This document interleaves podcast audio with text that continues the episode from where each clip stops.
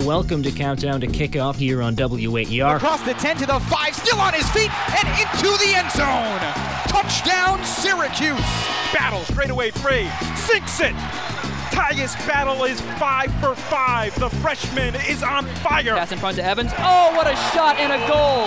Behind the back by Jordan Evans. Welcome back to the double overtime here on WAER. The greatest stories from America's greatest college sports station. It's time for the best of WAER Sports podcast.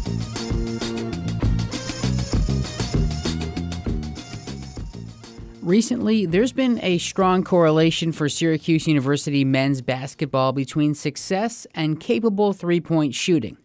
Now, if you watched the Orange last year, you probably noticed the offense would stall at times due to a lack of outside shooting.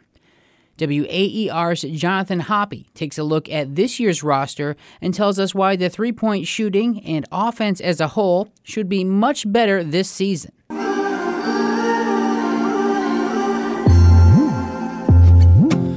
Coach Boeheim's always had the, the, you know a good one or two really good outside shooters on his roster. Two seconds to go. McNamara. It's good! Gerry Mac drops one on G-Town. Rautins makes it a point. Yes. Andy Rautins for three. 12 seconds to go. So Cooney from way beyond the arc. Backed it home. I think that's the reason why, you know, obviously he recruited his son Buddy. Matt Roe knows a thing or two about shooting the three ball. Back in 1988, he started all 38 games for the Orange and shot 47% from downtown. But it doesn't take an expert to know shooting has been a recent weakness for the team he once played for. Syracuse last year shot 31.8% from three. That was 324th in the yeah, country. That's what I said, dude. That's not good. That's not good.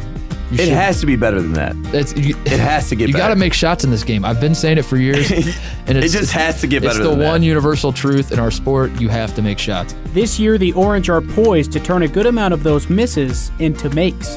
It's gotten better. We shot the ball well at Ohio State. Syracuse comes into Columbus and picks up a 10-point win against the 16th-ranked Buckeyes. We got the same shots we've been getting. They just they went in.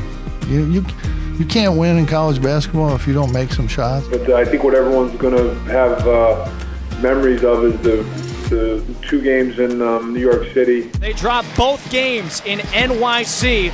Tonight, they fall to the number 13 Oregon Ducks, 80 to 65. You know, the losses against uh, UConn and Oregon, uh, they shot horribly. When you shoot five for 28, it's like there's not much you can say about it. I think they're good shots. I think they're guys that are capable of shooting from there.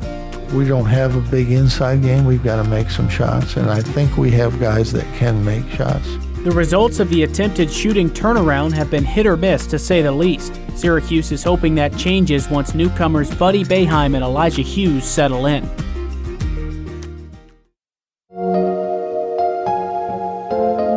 Buddy's uh, fundamentally, he's a good shooter. He, he's proved that uh, in high school, at prep school, and playing for the City Rocks. Over on the near side, he launches a three and he hits. Buddy Boeheim is unconscious inside the dome. So far this year, that high school success hasn't translated to the next level. He's just 3 of 21 from deep this season. Roe thinks he might know why. I think it's hard as a freshman at any level to come in. Put the, the athletes are bigger, stronger. Lately, I've been just uh, focusing more in practice on staying staying focused and not rushing my shots. And my dad told me before, just when I get it, don't think, just shoot. Uh, don't think about how I've been struggling or how I've been shooting recently. Just get in and shoot it. There's been a clear adjustment period for Boeheim this year, and same can be said for ECU transfer Elijah Hughes. I think that Elijah's had a couple decent shooting games. He shot well against Ohio State. He finds Hughes straight away, long three, and Elijah Hughes sticks it. Now it's Hughes, launches a three, and he hits it. Uh, didn't play particularly well uh, shooting the ball against Cornell. He was awful. He was horrendous. You want me? Do I need to say that? Look at the stat sheet. It was zero for the game. So far this season, Hughes is shooting just 33% from behind the line. Keep in mind that up until recently, he and his teammates were missing a big piece to their offensive puzzle.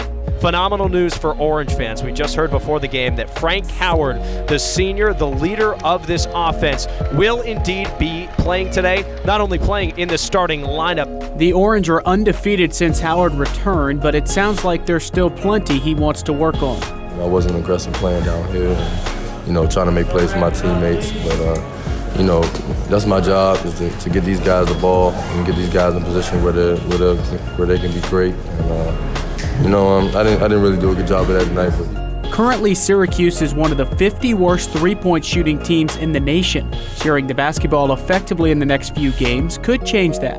The key to the team, though, is the extra pass. If they play unselfish, if you have two great shooters on the team or one even and you don't try to swing the ball to them or get the better shot than just saying, okay, it's my turn to drive and go and, you know, I'm going to go for mine, you, your team's not going to be that successful.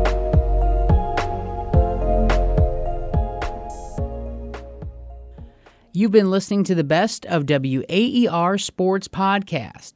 Find a full broadcast schedule at our website, waer.org. Follow us on Twitter and subscribe to the show for automatic delivery of new episodes in Apple Podcasts and Stitcher by searching for WAER Sports.